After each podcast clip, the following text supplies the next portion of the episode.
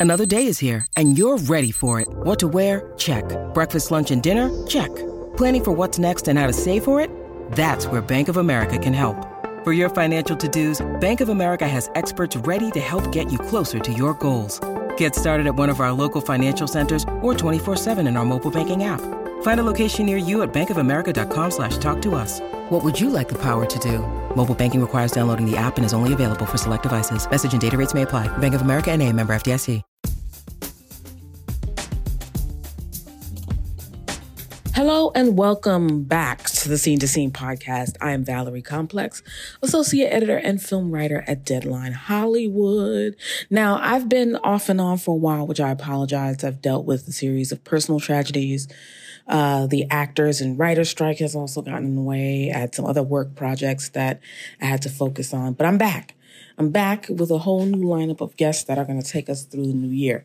And today I'm chatting with director Nahnatchka Khan about her latest horror slasher film, Totally Killer. Now you can catch that on Amazon Prime or Prime Video. And the film went wide on October 6th and stars Kiernan Shipka, Olivia Holt, Julie Bowen, and Randall Park. Now the synopsis goes, when the infamous Sweet 16 killer returns 35 years after his first murder spree to claim another victim, 17 year old Jamie, played by Shipka, accidentally travels back in time to 1987, determined to stop the killer before he can even start. This movie's really cool because it emerges some things that you don't see often horror, time travel, and it also takes place during the 80s, which is one of my favorite decades for fashion, for cinema, for a whole bunch of different things. And it's why Blumhouse and Amazon thought that Nahnatchka Khan was perfect for the project.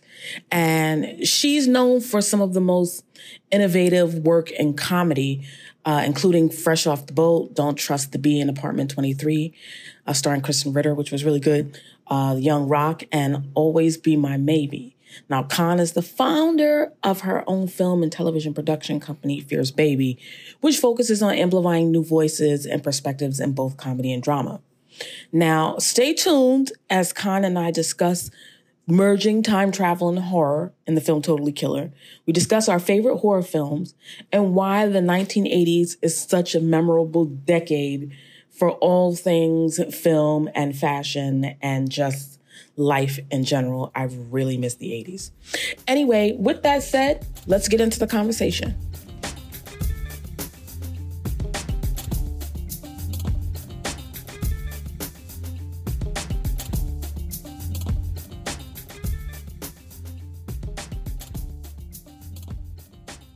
I'd like to report a crime that hasn't happened yet. Have you seen the movie Back to the Future? Basically, I'm living that movie right now, which is how I know there's gonna be a murder tonight. Hate time travel movies. They never make any sense. Thank you for coming on the the Scene to Scene podcast. I got a chance to watch Totally Killer and I got to say there's some really unique uh you know 80s sort of things going on there and I'm wondering did you guys have to do any research just to make sure that you got the timeline down? Because it seems like in the 80s, like every year is particularly different and so easy to identify. So, how did you go about, you know, making that happen? Yeah, I mean, you know, we wanted to make sure that we were accurate to the time for sure. Um, so yeah, we, we definitely did research in terms of like what was going on pop culture wise, like music wise, fashion, uh, you know, all the little details that kind of go into making up, uh, you know, like like what was going on at that time.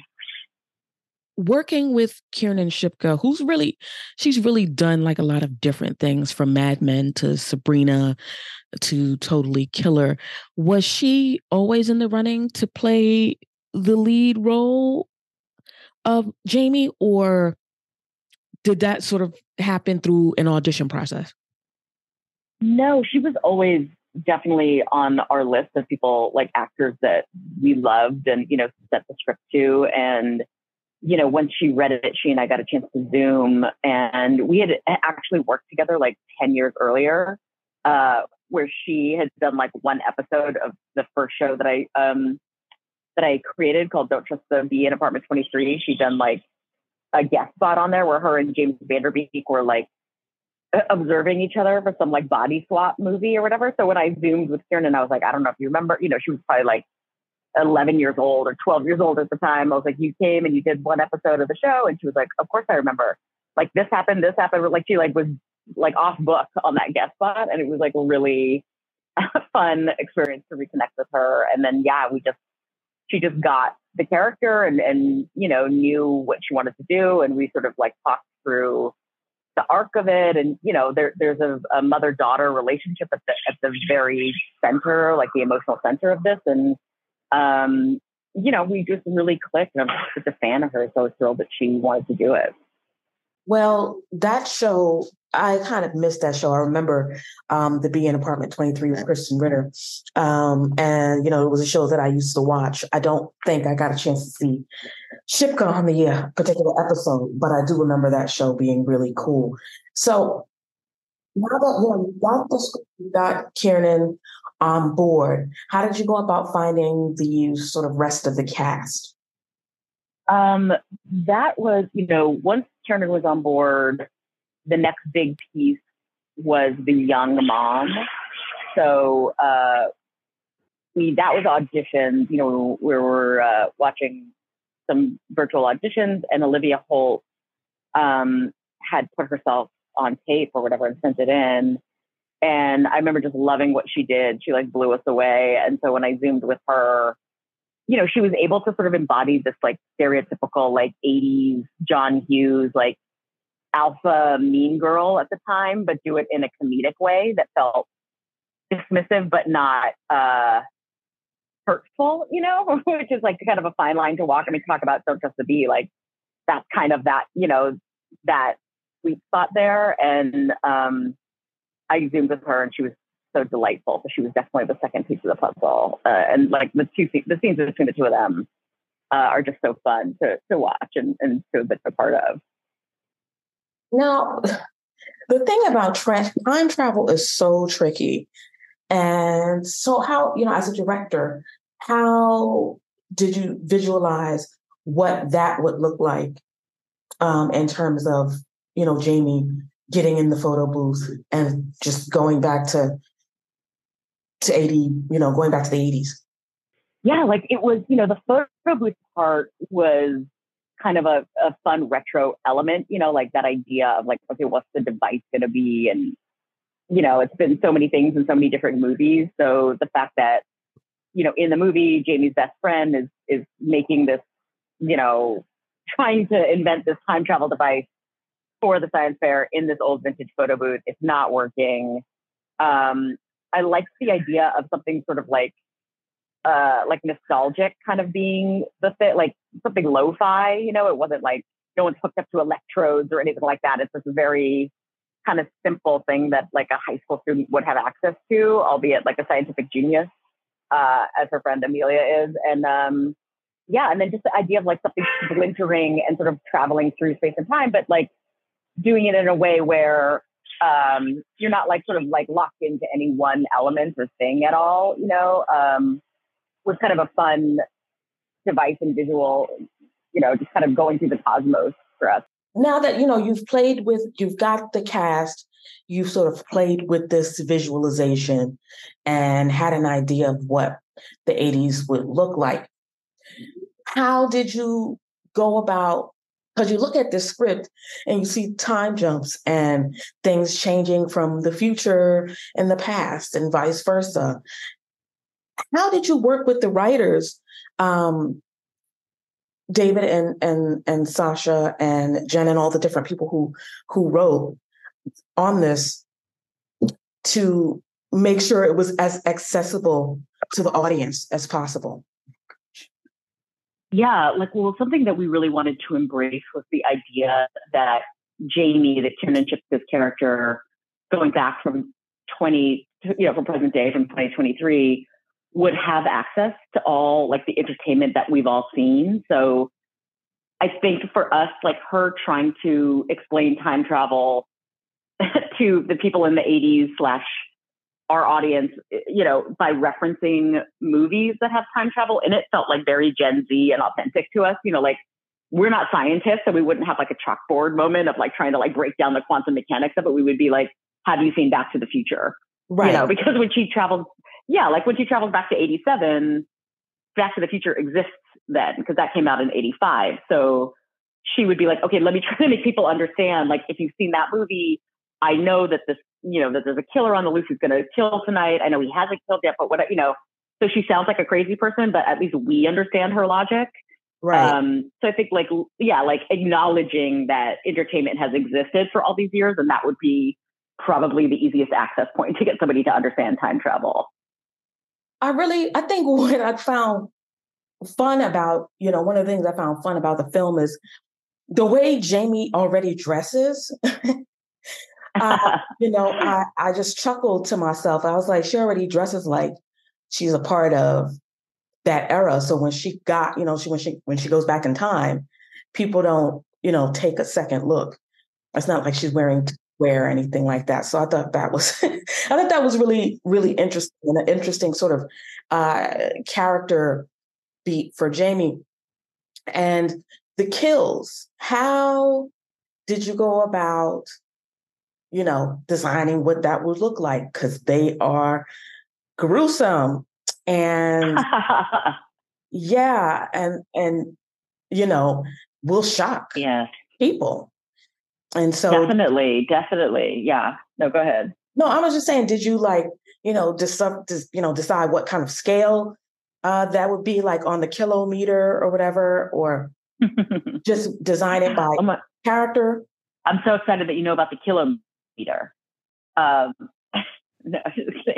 Um, yeah, no, I think, well, first, to your first point about like the, the way Jamie dresses, I'm so glad that that made you chuckle because I think like that was part of the thing that we kind of liked about her character too. And like, you know, like not wanting it to feel like the joke of going back to the 80s was like, look how crazy everybody looked. Like there's a lot of 80s jokes and the way people like interact and like behave with each other and stuff that's like not accepted anymore that was accepted back then. But the joke wasn't like, oh, look at these crazy outfits necessarily. You know what I mean? Like it was sort of like kind of try to show like the connection between past and present in that way um, to make it, make it feel sort of cohesive on some levels, even though you know the details are changing. Um, and then on the kills, yeah, I think that was also an element of you know inviting people into this world. It's like you meet this, you know, wanting it to feel like every day, where it's like Halloween. It's a neighborhood. You you get the sense that something's in the air, but you don't necessarily you're sort of lulled into this kind of suburban vibe and then this thing kind of this horrific thing happens and the idea of like a bad thing happening on a normal everyday night is scary to me you know and so i think like certainly that first kill um you know again not not wanting to give anything away but that was one that was really sort of like wanted that to be kind of shocking and yeah as you say gruesome you know because it's like oh my god like this is going to launch everything this is going to kick off the emotional journey, the, the physical journey, and and you know all the things that happen in the movie. Like Jamie is going to carry this with her, and so I really wanted the audience to kind of experience that. So through all the fun and games of the 80s and time travel and and all that stuff, it's like there's there's something at the center here that's like propelling this young woman to take all these steps, you know, and and and really have this like high stakes uh, journey that she's going on in order to stop this killer. Um, and then and then varying it up. And then when you're in the you know in the different scenarios, like with the water, there's a big waterbed scene, and you know a big uh, sequence at the cabin and everything. You know, um, having fun with those in different ways and sort of making them feel like they're escalating, but you know, uh, just unique in and of themselves. And but really like not checking our swing when it came to the to the to the kills and to the the blood and all that and the gore and everything.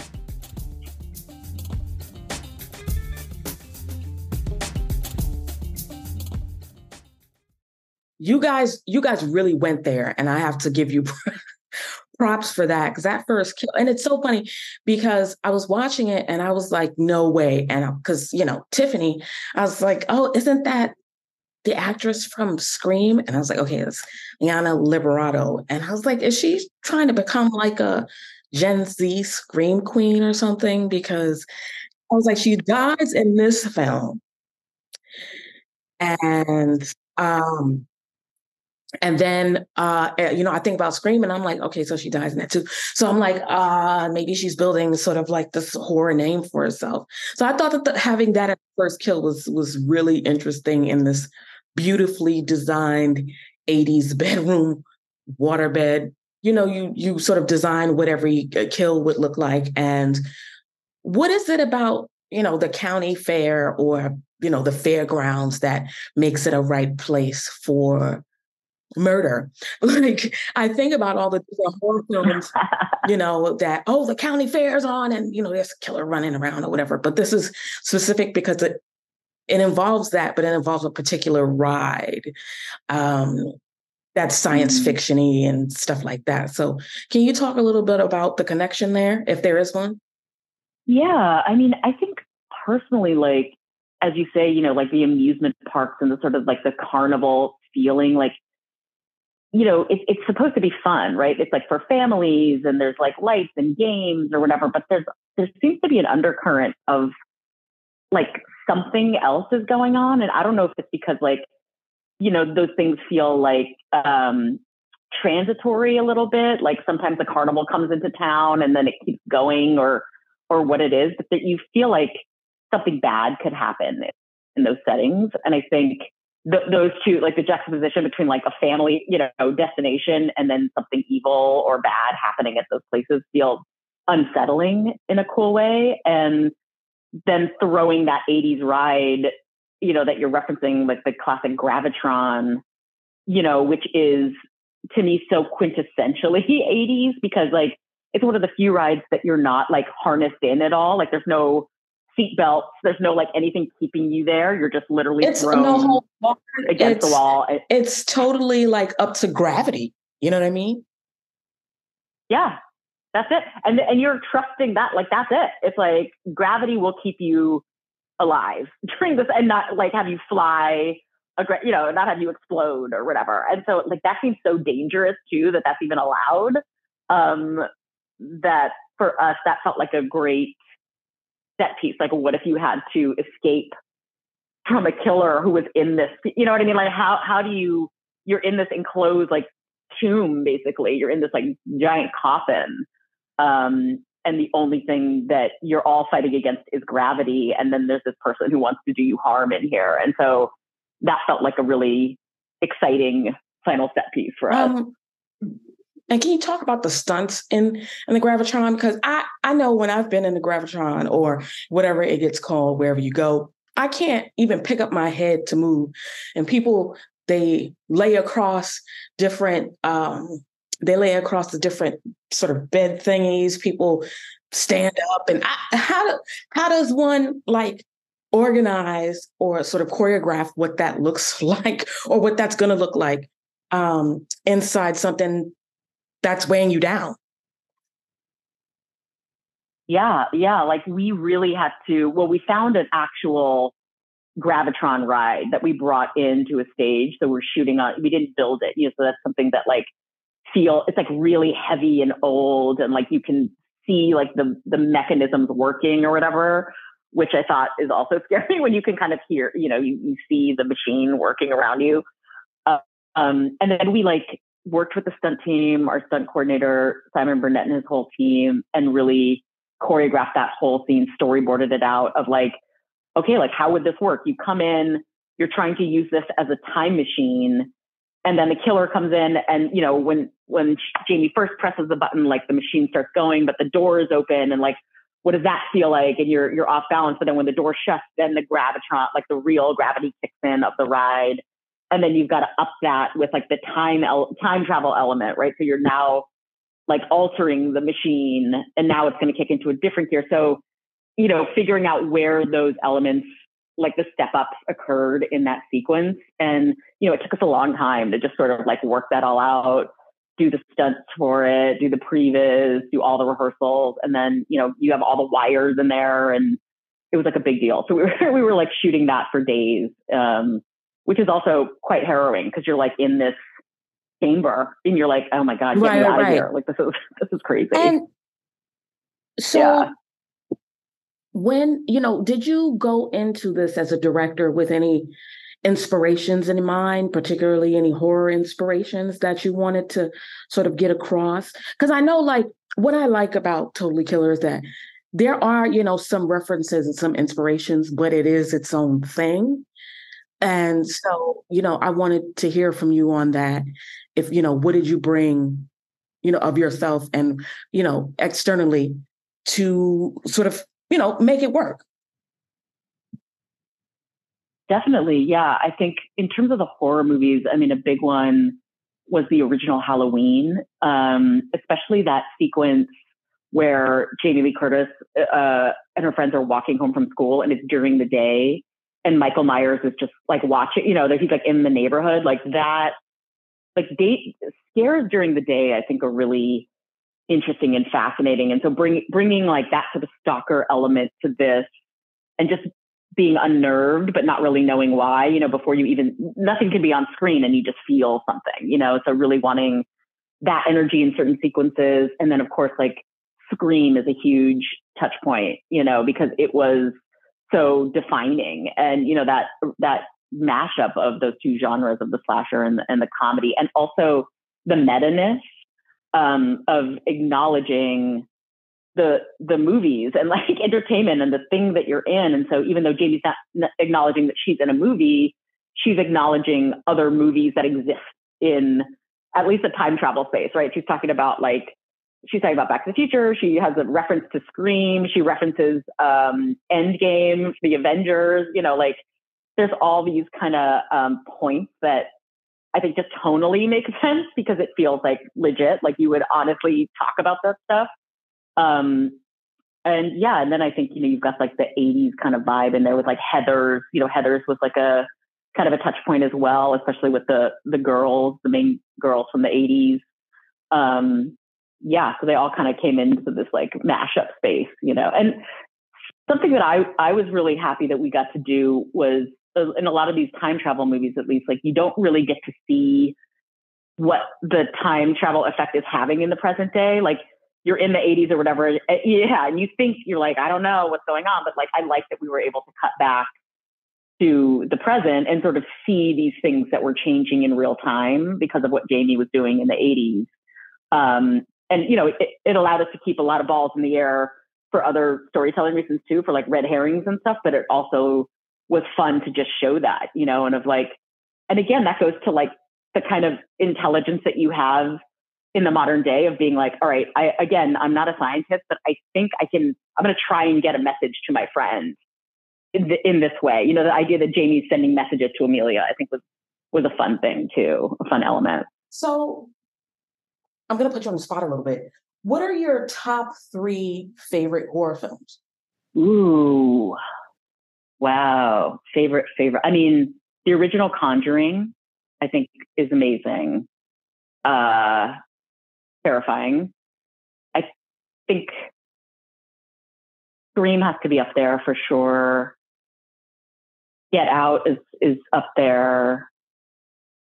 I think The Ring the original Ring, the Japanese one, was so scary. I could not go to sleep that night. I remember like, have you seen that? The original Ring? I, I have. I have seen it. I have seen it many times. I have seen part one and part two.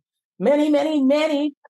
Oh my God. I'm a very big fan of Japanese horror. I think they do it the best. Because I also like the original uh, Grudge as well. Oh my God and I just watched this uh, recent one called uh, Cure from like 19, I want to say 97 or something, um, which is Japanese. It's like a kind of psycho thriller, which is it. But the original Ring, like, I remember I was living alone at the time and I was in my apartment and I watched it during the day and then I went home at night and I couldn't go to sleep and I had all the lights on. And then normally what I would do would be like turn on the TV, but because it's the ring, I couldn't do that. Like that wasn't available to me. So I was, I'm not trying to have like somebody crawl out of my TV. So I was just like sitting in the all the lights, terrified. But yeah, those are those are some of my favorites for sure. I remember coming home from seeing Scream, uh, not Scream, from seeing The Ring 2 and just being scared by like people in corners and stuff like that. Cause I'm like, look, um, I don't want no whatever. So I totally feel you on that fear factor from those. Um, my last question is, you know, what do you want people to get out of watching Totally Killer? Like, you know, the entire experience from the costumes to the performances, stunts, the story. What do you hope people get out of that? I really hope that people are just ready for a wild, fun ride. Like, this is like an entertaining movie that doesn't go where you think it's going to go, has a lot of different balls in the air. I think it's a fun ride for people, you know, if they're just open to going on it. And I think at the center of it is just this mother daughter story. And, you know, I think hopefully because we have such an amazing cast and Kiernan and Olivia and Julie Bowen and Randall Park and everybody, like these performances make you lean in and care about these characters in a way that you're like rooting for them. You know, you're like, it's a wild ride. I'm here for it. And let's have a good time. And I hope these, I hope everybody's okay. What one thing that I noticed, because I thought Totally Killer was a martial arts movie at first. I'm not gonna lie, because I saw like the, the, the you know a little bit of I saw a little clip, and then I saw some photos, and I was like, oh, you know, it looks like Kiernan Shipka is going to be because I know that she has a lot of experience in martial arts. Um, and does get to do some things. So that's what I thought it was at first, um, like a martial arts horror thing. So it was really unexpected when I watched it. And I'm like, it's just time travel slasher. Um, that was fun. And I think you can tell that the cast is having fun as well. So I want everybody to check out Totally Killer. It is it is a really fun film that has some really uh, interesting kills and some great stunt work. So check it out and thank you for coming onto the Scene to Scene podcast. I really appreciate it. Thank you for having me, Valerie. I'm a fan of your podcast, truly. Uh, and I'm so happy to talk to you about the movie. Everybody, this is Nahnatchka Khan, and be on the lookout for a Totally Killer. And thank you for the compliment. I appreciate it.